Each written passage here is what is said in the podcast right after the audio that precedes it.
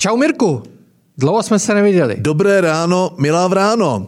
Jak na nový rok, tak po celý rok. Je ještě nový rok? Je už je třetího? Uh, no, ještě v podstatě, jo. Ještě v podstatě, jo. Takže To- začneme přáním. Všechno nejlepší do nového roku. Tak, všem přeju do nového roku hodně dobrého.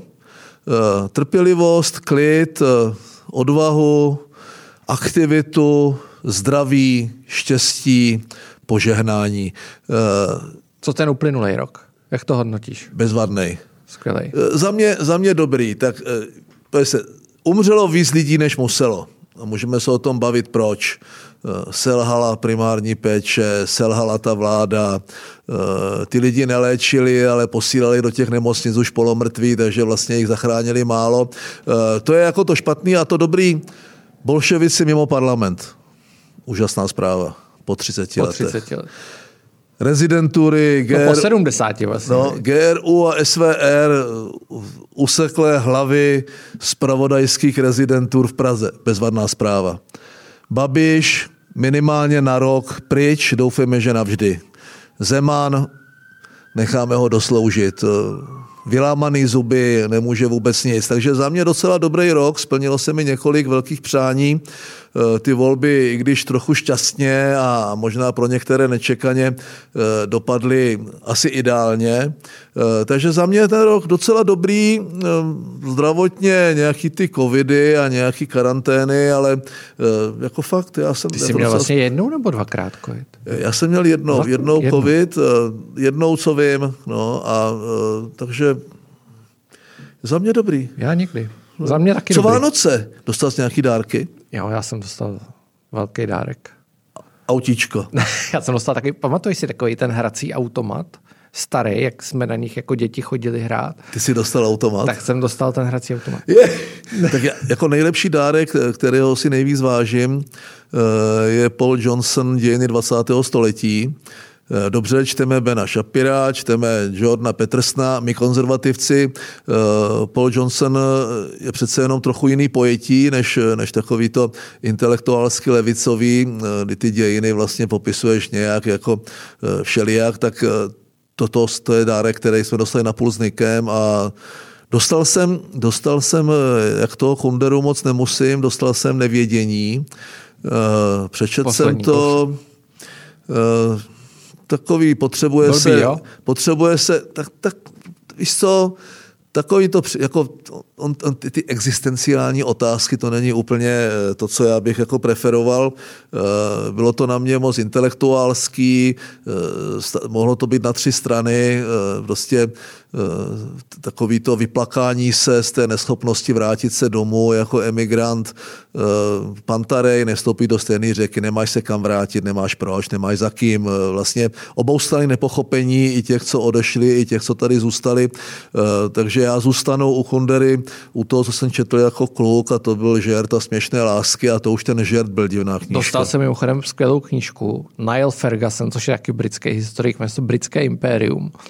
Krásná, tlustá prostě kniha s takovým malým písmem, hodně ilustrovaná. A Píše o tom, že kolonialismus byl skvělý. Je to dost kontroverzní kniha, je moc pěkně napsaná. No, to tak- si, no to a si pak- pořiď. A ještě, ještě mám jeden zážitek eh, pro milovníky eh, hudby 70. let, kterou já pořád v autě poslouchám, eh, nejenom Beatles a Rolling Stones, ale poslouchám pořád i Deep Purple a Black Sabbath a Led Zeppelin a Nazarety a Juriáše. Bezvadná kapela, ten nevím, jestli z Virginie nebo Illinois, eh, někdy začali 2017 a jmenují se eh, Greta, ne Thunberg, ale Greta Van Fleet. Všem doporučuji, je to opravdu takový, není to revival Cepelínu, ale je to muzika, která uh, třeba v tý, na té desce The Battle uh, at the Gardens Gate, písnička, já jsem si vzpomněl na podobnou, jmenuje se si Broken Bells, opravdu úžasný, poslouchám to v autě pořád dokola. Doporučuju, fakt doporučuju ti, co ty konzervy, jako jsem já, a co poslouchají pořád tuhle tu poslední dobrou muziku, eh, která skončila možná Pink Floyd, tak, eh, tak, tak fakt doporučuju Greta Van Fleet. Já to vůbec neznám, bezvadný, pustím. Bezvadný. Uh, když jsme u té angličtiny, Já jsem ty angličtiny. Tak. I am very optimistic. I am very optimistic se eh, i mě vybavil uh, bývalý ministr pro životní prostředí Kužvar, který se úplně nedostal do Evropské komise s velkou slávou. Co na to říkáš? Co si, počkej, ty jsi to zažil, ty jsi to zažil. A já si pamatuju Miroslava Kalouska, který taky neumí anglicky. Uh, takhle. Uh, a Já si myslím, že ten problém, ten problém začíná u toho, když někdo předstírá, že umí anglicky a anglicky neumí. Tím myslím C2, mluví téměř jako native speaker, jestliže Alena Schillerová udávala všude, že umí anglicky a pak se zmohla na větu vývěl C, tak se tím zesměšnila jestli tam někdo nežije, já nevím, z těch ministrů teď třeba Sikela nebo někdo podobný, který tam pracoval, žil, to znamená mluví podle mě rusky, německy, anglicky, eh, fluently. To znamená, tak ti lidi eh, umí, když umí dobře anglicky, někde na úrovni B2, když ta Černochová má B1, to znamená, že se bez problému domluví, eh, tak je to úplně v pořádku. Eh, všechny ty oficiální ministeriády, Evropské rady jsou na sluchátka, jsou s překladem do všech řečí eh, těch zemí, které jsou tam zúčastněné. Takový ty neformální diskuze jsou samozřejmě většinou anglicky a i moje angličtina, která se prací pro Daniela Křetinského v mnoha jakoby jednáních obchodních s těmi partneři, kteří se domlouváme anglicky, se zlepšila, tak byla úplně dostatečná. Není každý tak drzý jako já, že jsem eh, vystoupil kdysi v přímém, v přímém přenosu CNN s nějakým kultovním moderátorem, na kterým Jana Bartošová hýkala nadšením a oni mi dali jiné otázky, než mě, než mě původně poslali a já vyšel po těch 20 minutách ven, to bylo před před předsednictvím a, a Petr Kolář, náš velvyslanec. To je ta fotka, kterou máš na Twitteru. Ano, ano. Eh, říkal, ty vole, docela dobrý. A já řekl, já vím, dobrý. A teď jsem otevřel to sako a mohli se ždímat i ty rukávy. A byl jsem drzej. Hodinový pořad v pakistánské televizi. A pak vystupuješ na, na těch konferencích. Já jsem si musel trochu, protože jsem měl vždycky, eh, mám tu českou výslovnost eh, a myslím si, že je lepší jak Babiš, ale přece jenom jsem si musel potrhávat, někdy dávat ty slova, které se čtou najednou, potrhávat, eh, kde, kde, jaký, kde, kde se dává důraz. Eh, to byla jediná práce na tom, normálně jsem to dával. Eh, Kalousek i Římán měli spíš trochu zábrany mluvit, ale na té úrovni B1, jo, to znamená, že se domluví, anglicky mluvili. Já, já si nemyslím, že je potřeba víc. Je kolem toho velký humbuk, dělá se z toho, jsou nekvalifikovaní a to za nás nebylo. Jak budou oni jednat? No jak budou jednat. Budou, budou jednat tak, jak se jedná vždycky eh, v těch kuloárech, eh, nebo když se budou bavit s těmi kolegy, tak angličtina všech těch lidí eh, na takovou tu běžnou diskuzi stačí. Mě vadili jenom native speakers, jo? takže já měl problémy se bavit a ne velké třeba s Davidem Cameronem a nebo s Američany speciálně, protože ta americká angličtina, tu já úplně neslyším. Nejsem jako můj syn, který tam byl a byl čtyři roky v Londýně a, a směje se mi společně s, s mým mladším synem, kterému bude 15 a, a mluví úplně perfektně a smějou se mi.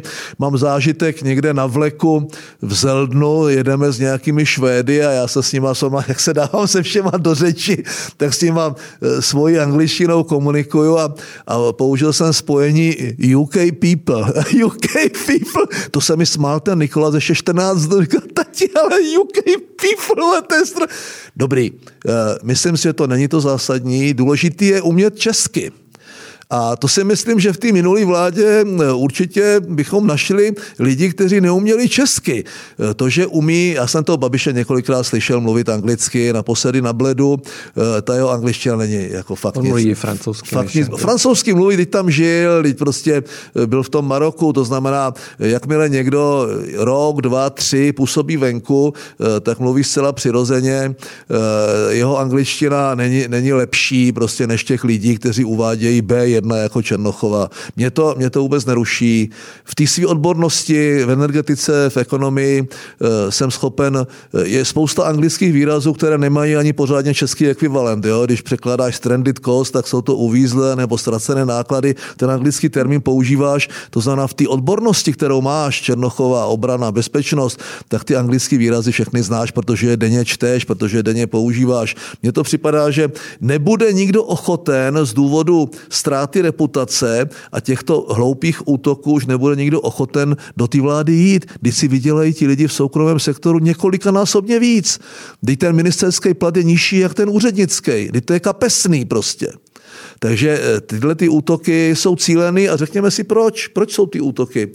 No tak tu špinavou práci odvede za Babiše ve sněmovně a v tom veřejném prostoru eh, Alena, Alena Šilerová a Karel Havlíček, dva největší hlupáci z celé vlády, prostě eh, Teta a Balamutia, prostě, který kváká pořád dokola stejný nesmysly. No a ten Babiš prostě bude ten, co bude ty lidi spojovat. Najednou Viděl jsi, že má nový ten, nový obytňák? Eh, má obytňák, my tomu říkáme bydlík s mojí ženou, má bydlík. Já jsem zvědavý, jestli ten úřad pro kontrolu hospodaření stran a hnutí, který mě šikanoval za prezidentskou kampaň a platil se mi nějaký pokuty za úplný nesmysly, jestli už začne tyhle ty náklady počítat do té kampaně, protože to přece není kampaň, kampaň začne až v říjnu. A, a to bude prostě 100 milionů, 150 milionů utracených v době, kdy se ještě ta kampaň nebude kontrolovat. To znamená, ten úřad je na prd, ten úřad pouze vznikl proto, aby omezil soutěž. Každý do toho půjde sám, do té prezidentské volby, tak by měl vědět, že potřebuje od začátku rok před tou, před tou vlastní kampaní potřebuje auditora, účetního a právníka. Ty musí platit, musí platit ten tým, když bude objíždět tu zemi a vlastně utratí strašný peníze ještě předtím, eh, kdy mu nabíhá tam, myslím, povoleno 50 na první kolo, 20 na druhý.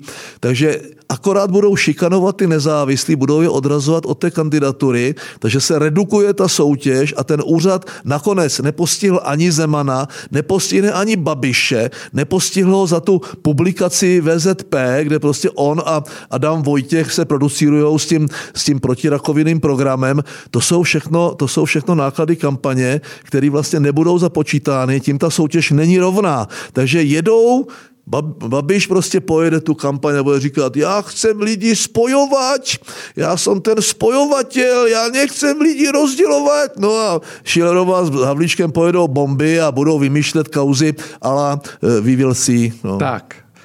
Děkujeme, že jste doposlouchali až sem. Zbytek podcastu najdete buď na Infu, kde se musíte stát předplatitelem, anebo na platformě Gazetisto, kde si ho můžete přidat i do těch nejrůznějších aplikací jako Google Podcast, eh, Apple Podcast a podobně. Eh, co se, Mirku, ještě všichni dozví? Dozví se, proč by měl Petr Kazdík držet hubu, jak ty říkáš. Eh, no, proč by měli ti ministři uh, si dát placku na čelo a poslouchat uh, velitele Roko, Roko, zavolej bratry! Uh, dozví se, co udělá s tou českou televizí. Možná se dozví, možná se Něco dozví... o covidu. Ně, o covidu, takovej korona bizárek nového no roku. No a hlavně o taxonomii. O taxonomii, protože to je teďka téma, kterému sice nikdo nerozumí, ale všichni to komentují. No a taky, taky novo novoroční přáníčko a uh, myslím Nějaký si, že docela dobrý, prosím vás, a ti, co mi píšou, že je to strašně drahý, to nejsou za tři cigára denně, to je za tři cigára za ten díl, uh, co, co si odposloucháte tady na gazetisto nebo na info.cz. Já bych to dal zdarma, ale já jsem strašná socka, tak se omlouvám. Přesně, děkujeme za podporu a běžte na gazetisto nebo na info, díky. Ciao.